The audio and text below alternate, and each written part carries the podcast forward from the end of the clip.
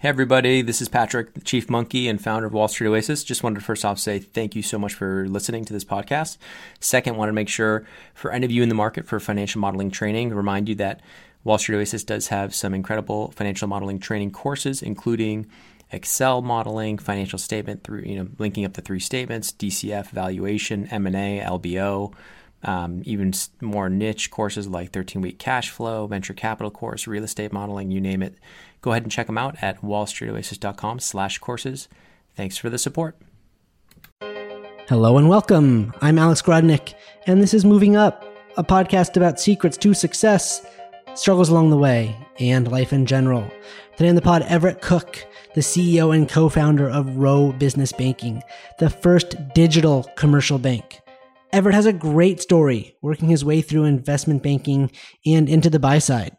From there, he laid out a very deliberate strategy to become an entrepreneur. The convo ahead is interesting and has some great advice. Let's get into it. Everett, welcome to the podcast. Thanks, Alex. Yeah, excited to speak with you. You've got a cool fintech startup in New York, and uh, I always love talking to cool fintech startup founders. Um, so let's uh, let's hear what the what the startup is, and then we'll get uh, into your background and you know how how it came to be.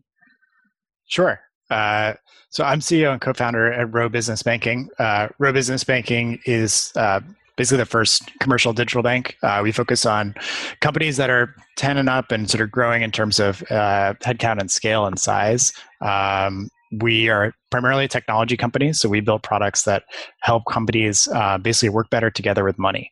Um, uh, we're a team of about 20 right now. We've raised about a, uh, a little over $7 million in venture capital over the past couple of years. Um, and we started about two years ago. Uh, I was I came from finance. I spent about ten years in finance, both on the sell side in investment banking and on the buy side and uh, as like a, a, research analyst and portfolio manager. Cool. So finance is in your blood. Yeah, it, I mean, it was fun. I actually I really enjoyed it. I uh, you know I did not burn out of finance. Uh, like I uh, I really enjoyed um, both investment banking and then like and then investing. Um, I was a macro macro guy. I was really like interested in the macro economy, and uh, so worked on uh, on macro investing teams at uh, SAC Capital, and then at two other uh, sort of large hedge funds, um, where uh, supported teams that were you know investing billions of dollars, and that was that was really fun for us. Right, and so you know the the path out of investment banking and hedge funds, you know, into the startup world, it's, it's definitely been done it's not like I would say a normal path where you go to work in investment bank, then a hedge fund, and then do a startup. So, like, what is inside of you that was that entrepreneurship? Are your parents entrepreneurs? Like, where did that where did that come from? Yeah, I mean, I, I kind of, I don't know. I tend to make life, I guess, more difficult for myself than it needs to be, uh, because I like, I took two like kind of really difficult uh, shifts in terms of my career. I actually, yeah, started out in left LevFin. Pretty much everyone in my uh, analyst class went into went to credit funds and places like that, which are great places where you can deploy tons of capital and you know generally have like very very nice investing career. Um, and i was like no i want to do like i find like you know interest rates and like uh, foreign exchange and commodities and stuff like that like really interesting. I don't really know anything about that but like how do i learn? Uh, and so i went you know to that side which was like actually generally did not pull people from ib uh, and i kind of had to like claw my way into into that and convince people that i was smart and inter- interested in what i was doing and you know like work really hard frankly to get get an opportunity there. And then and then kind of did it again like leaving that space and uh, going into fintech, yeah, like you're right. There aren't, um, you know, I'm definitely not the first person to do this. There's uh, a number of my friends did this several years before, um, in terms of like leaving places like in private equity and things like that, and starting uh, fintech companies, uh, some of which are like pretty big today. Um, uh, and uh, but it was you know it wasn't it wasn't super easy. the way that I did it, honestly, was I, I like I I left. I I took three months and, and like basically spent that talking to as many smart people as I could and, and tried to figure out, you know, what I felt like made the most sense, like where I felt like there, there was an opportunity and, and what I wanted to like basically like uh, build. Um, so from from my perspective, like what was really valuable was actually being very deliberate about that process and uh, not trying to do it while I had another job going. Um, you know, I, I spent a lot of time while I was on the buy side thinking about, okay, like maybe I should, you know, be, be building this or doing this. Um, it's really hard to do when you have another job, uh, especially if you're in finance and like you're getting paid really well. Um, you know, it's it's hard to make that leap. Uh, but I think like if if you're determined, um, it's almost better to make it, uh, you know, semi blindly, I guess, then then then kind of like jump into something that might strike you at a particular point, um, and it might be the wrong decision um, because you're going to spend the next you know five to ten years of your life working on whatever it is you decide, and you know spending two weeks trying to decide that versus three months like is a frankly very good use of time right. might, if you can. Interesting. Okay so mm, how, how, did that three months progress? Did you come into it with like some idea i want to stay in finance and like wait and then i'm gonna go find these these problems and uh, how did it go? Uh it uh no it didn't actually i spent a lot of time thinking about like where there was i mean when I when I was like on the when I was investing in general, like right, you think about like okay, like how is the world changing and like what what opportunities does this create? So it's like the same like thought process um, as like a as a founder um, and even as an employee, right? You're just thinking maybe like okay, like this is the way that the world is going to go, and I want to join this company. Um, in terms of uh, in terms of like that, like from from my perspective, yeah, I would like basically write like kind of like an investment thesis. I actually put myself through an exercise where I did I did one a day. Um, and like what is changing in the world like today and this was like a couple years ago and uh, and what what opportunities does that create and like where you know is this a space that i am i think i would be good at um, those are kind of the three questions i tried to answer and try to answer like each each day literally um, you know whatever five six days a week um, i ended up with a list of you know uh, like i guess like close to 50 or 60 i guess it wasn't like every um, uh, sort of spaces that were you know that I thought were really interesting that I thought had a lot of potential. Um, and then I narrowed it down. Like a lot of them were spaces where I thought someone is going to build an awesome business here, but it's probably not going to be me. Um, and there's a lot of those, right? You, you can have an awesome business idea. Doesn't mean you're the guy to like run that business uh, or start that business. And, and you got to be very careful about that. Um, from and then from my perspective, yeah, like fintech was just a natural fit because okay, I actually knew something about finance. You know, I, I had uh, ideas about like the way that you can structure like uh, um, your balance sheet as a fintech company in a way that's like more efficient than a lot of other companies um, have done today. And in general, like just like being, you know, uh, there's like still a minority of like founders in in this space that have that have come from finance. I was lucky enough to find a, a co-founder that had a really strong tech and engineering background uh, and product background, and so we ended up pairing really well. It was kind of towards the end of that of that period for me, but. Um, but yeah, that was uh, that was kind of the journey. I had a lot of really bad ideas, uh, like a lot of really bad bad startup ideas that I would, you know, go over with my wife each day, and uh, she's like, "What are you doing?" um, but but we, you know, persevere. You, uh, it's a skill. Like you get better at you. You know, the first, it's like a, it's like writing. Um, you know, you're you're bad at writing, and then you rewrite, and then you rewrite, and then you rewrite, and all of a sudden you're like actually decent at it. Absolutely, uh, I I love that. That makes total sense. So I'd love to hear about you know where the world is heading that allows you to build this this new commercial bank? Like what's the what's the big picture here? Yeah the big picture for us i mean as like as we think about it with Rho is uh, are a couple things. Um, like when we think companies are like more dynamic more distributed. Um, you know generally moving at a faster pace. So that is like why we think there needs to be better solutions than what exists today on the shelf. Um, What's uh, more structural change is um, the way that banks have worked with um, technology companies uh, has has changed a lot, uh, especially in the past like five years. Um, so if you to try to build Rho um, like seven to ten years ago, uh, there'd really only be one place you could do that. Um, and frankly, that wasn't like it was like a one, one sponsor bank that basically supported companies like Rho, and it was really like Rho or like some other fintech is really going to them and they're kind of like setting the rules of the road and they're setting the terms and they're like very, frankly very aggressive in terms of the way they do that. Um, because there weren't a lot of banks that wanted to like work with fintechs. They all thought they could develop their own products and be great at it and you know develop like consumer or business product that was that was excellent.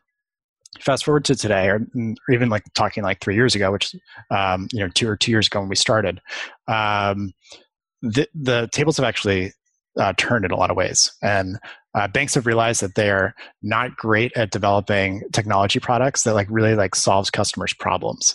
And so that's what we try to do at Rho that's what like pretty much everybody on the mm-hmm. team is is is working on is solving you know actual problems for companies that we work with.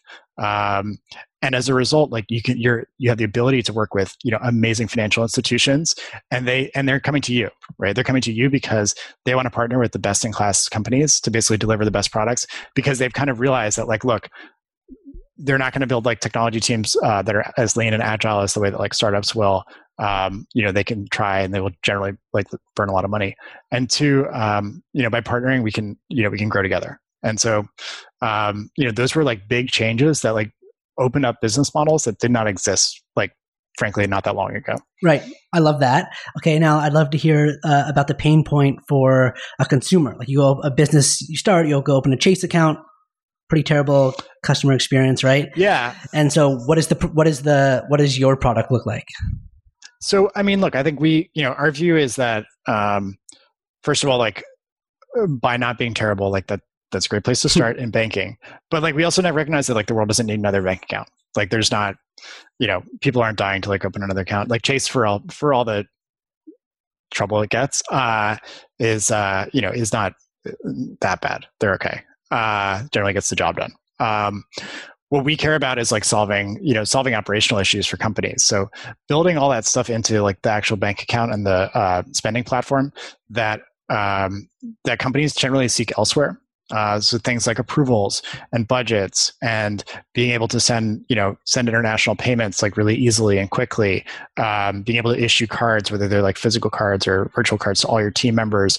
Um, and then a lot of the stuff that like we take for granted in like normal technology, uh, like being able to work as a team together like seamlessly, um, that is just not present in like banking and like financial like products built by like big institutions. Right. Uh, okay, I love it. So you've got this like structural shift that's happening in the world that allows for you to go partner with uh, a bank and build like a new kind of bank, if you even want to call it a call it a bank. Yeah. Maybe you maybe even call uh, we're a banking platform technically, but but yeah, the same right principle. And you deliver these products that are delightful and just solve problems that cons- consumers like didn't even know that they had with their bank. Um, and so that's all amazing. Now, how do you go acquire those customers? Uh, so we, we work a couple different ways. Uh, I mean, we have a number of customers that just come directly to us and hear about us in you know publications like this or other publications, um, which is always great. Uh, we have like an incredible sales team that uh, you know reaches out to companies that we feel like um, you know would benefit a lot from from what we offer them. Um, it might be at a you know more traditional com- service company and have trouble like you know as they scale their team uh, with uh, you know with like managing that, and then um, uh, and then we have like a number of partners that that um, that we work with that basically send us their clients, um, companies like accounting firms and, and things like that, um, where they understand that like by making their clients our lives easier, we're actually making their lives easier, um, and so it's like beneficial for everybody involved. Right. Cool. So Everett, we've heard you kind of describe like where the world was and where it is today. Where does it go from here? Like, what does the bank of the future look like? I think uh, I think it gets more segmented. I think it gets more vertical. But I think it's it's obviously like much more tech. Like um, you know, from our perspective, um, there's been sort of 10 years where you've had this like especially in this like narrow space of like commercial b2b banking um, you've had this like verticalization of products um, products like bill.com expensify um, you know concur like all this stuff that has kind of made like running a company and running the finances of a company uh, actually like more complicated. All those products are great in isolation, but then you stack 20 of them on top of each other and just managing them together becomes a full-time job. Um, so from our view, and this is like our thesis and we're, you know, uh, so this is the bet that we're making um, is that there is like a rebundling of financial services. There is a, you know, kind of a digital version of the return to like that relationship banking that I don't know if it ever really existed, but it's kind of romanticized at, at some point, you know. Um, and so, and we think that that is that is happening. Um, you know, we think that there's uh, economic pressure for that to happen. Uh, you need to amortize your customer across like a broad suite of products um, in order to not get stuck in a like a customer acquisition war. But also um, from a customer perspective it becomes better. It becomes better because all your things work together properly. Data syncs. You don't have to reconcile.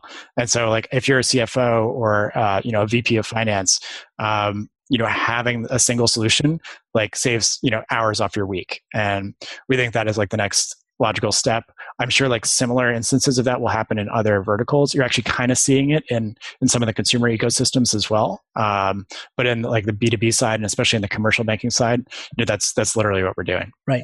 Ever, that's that's so cool. I'm, I totally am bought in. I, I love the I love the Okay. idea of the rebundling and making things simpler, right? Because it, it makes sense. Like there were these big banks, they didn't do a good job about delighting or exciting any Yeah. customers, and then people are like, oh, we can do P2P better, we can do expenses better, we can do this, and now that you have like this mishmash of all these different companies that are that are cool standalone, but right, do they talk to each other? Do they integrate? And so yes, the the future one is like bringing this all all back together. Yeah, that's that's certainly our view. Love it. That's really cool. Um, okay, so let's get into like the last piece of this podcast, like the advice portion of it. Um, you know, a lot of people are are still in their their their investment banking times, their their hedge fund times. I, I really enjoyed investment banking. I mean, it was hard, but it was uh, like uh, it, it was fun. I mean, you definitely like learn a lot yeah, you, really fast. It's a very steep learning curve. You you you, you Yeah. learn quite a bit, and then you get a lot of uh, a lot of cool opportunities to go work in other things because people really value that that skill set of being able to understand companies. and you get to work with like really smart people that like are super driven and like uh you know it's uh you don't have that again actually. Like you don't have like a class of you know whatever I- my class is like 80 people um you know kind of the same age all like generally like pretty much top of their of their class or you know um like super motivated certainly.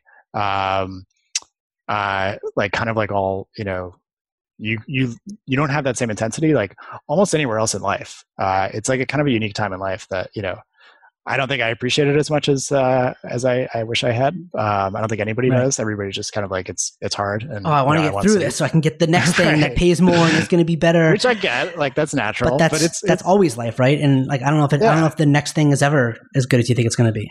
yeah. But yeah, it's fun. I mean, I don't know. Like people should enjoy it. Okay, so uh, as you're but as you're winding your way through that, uh, and then now you're like, I want to be an entrepreneur. Like, where did you get the confidence to to go do that? Like instead of just like staying at this prestigious job that everything in the world is saying that this is a good place to be. Like, where do you get the confidence to go just out on your own and be like, I don't, I don't, I don't know what I'm going to do, but I'm going to do something different. I it was. Uh, I mean, I always wanted to do that. I always knew that. Um, I don't think you have to always know that. Um, I'm not saying like you know everybody is, is like that, but for me, like I started a company when I was like 18 years old. Uh, we were we were producing concerts in New York. We actually worked with uh, Jay Z and a, a couple other artists at the time who, uh, and uh, you know, I was like, uh, I had this like kind of that experience for me was like, wow, like you can actually just like, you know, create something, uh, right? I I felt like the concerts in New York at the time were, you know, there weren't enough great like concerts, especially weren't a great, great, great hip hop concerts. Um, and I was like, okay, like let's get some friends together and like raise some money, like five, two thousand dollars at a time, whatever, and and we'll just do this. And we did it. Uh, didn't turn out turn into like a business or anything, uh, but it was like, wow, like you can actually just like make something in the world. And that was like kind of you know at a very young age for me, that was like a, a realization that like okay, like you don't have to necessarily play by everybody else's rules, and you don't want to like you know do something that's going to get you in trouble, but like um, you can you can kind of define that and like um, you know if something doesn't exist you can go out and make it. Um, so that that kind of seems obvious but it's like for me like experiencing that tan- tan- uh, tangibly at like a very young age um, I was like okay I want to keep doing that. I want to keep chasing that. Uh, and then after school um, you know I I just felt like Wall Street was like a great place to go. Like I didn't necessarily feel like I was ready to like make that jump full full time. I felt like I would do that for five years. I ended up doing it for you know like nine um, but from you know i don't think it like hurts you. I think it, it prepares you really well for that world. I think if you want to you know go out after two years or after five years or whatever um, i think getting some experience you know is is really is really a good thing. Um, not not necessarily everybody needs to do that but um, you know that was that was kind of like the first thing. And then the second thing was yeah like i always you know i worked for people that were amazing entrepreneurs that you know that took that leap that you know started very small and like built like huge organizations. Um you know and uh like from from my perspective it was like uh, you know you don't have to i'm not necessarily saying like i'm to be that person but uh you know it is it is possible. And and if you work and it like it's just kind of like putting one foot in front of the other and like walking down a path and you don't necessarily know where that's going to lead but like you're just trying to make the best decision each each step of the way um so uh that's that's kind of where you know where i i got that from um you know, some members of my family were entrepreneurs, uh, but uh, my my parents uh, actually, like my father was. Um, but um, I, I, don't know. I think it's just you know you try something small and you're like, okay, I can do this, and then you try something bigger and bigger and bigger. Yeah, totally makes sense. And Everett, uh, a funny note here. I think I've probably had like at least a dozen people on this podcast who their very first business they ever started was like a concert promotion. uh, I don't know if it's a good business, but it's a definitely like fun when you're young yeah. to like you know to get going. Um, so all I'm saying is that if you could like somehow buy stock in an 18 year old that's starting a concert promotion business, that they'll probably go uh, on one day to like be a venture backed uh, founder. Uh, I'm with you. I agree. We should start that fun. cool. Well, Everett, this was uh, a really fun speaking with you. Thanks so much for coming on. Uh, cool, Alex. Great, great to speak with you. Thanks for listening today. If you like moving up, the best way you can support us is by telling your friends or leaving a review on iTunes. Thanks.